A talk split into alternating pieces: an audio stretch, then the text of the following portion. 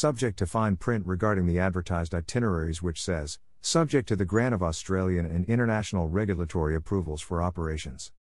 Within Australian territorial waters, and if approved, Scenic Eclipse will still be subject to any federal, state, or local government restrictions based on current pandemic protocols. Scenic Luxury Cruises and Tours says it will be operating 8, 11 night Kimberley cruises on board its Scenic Eclipse this year between Darwin and Broome. With the first departure only a few months away on May 30, 2021, and ending at the end of August, along with some other operators, Scenic does not have approval to operate yet, but appears confident, subject to the fine print above.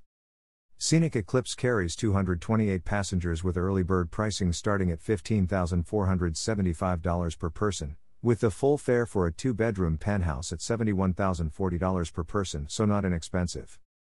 Scenic Eclipse is the first ocean going vessel and flagship for the Australian Scenic Group. Built at the Uljanik shipyard in Pula, Croatia, but due to the COVID 19 pandemic, reported to be in a warm layup status in the port of Rijeka since May 2020, awaiting a return to service. Scenic Group founder and chairman Glen Moroney decided to build the Scenic Eclipse, after being inspired by Paul Allen's Octopus yacht, with the construction beginning in 2017 but delayed numerous times due apparently to the bankruptcy of the building yard, with the vessel finally entering service in August 2019.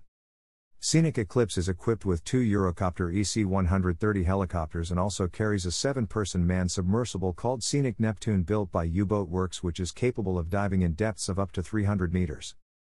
A report by John Alwyn Jones.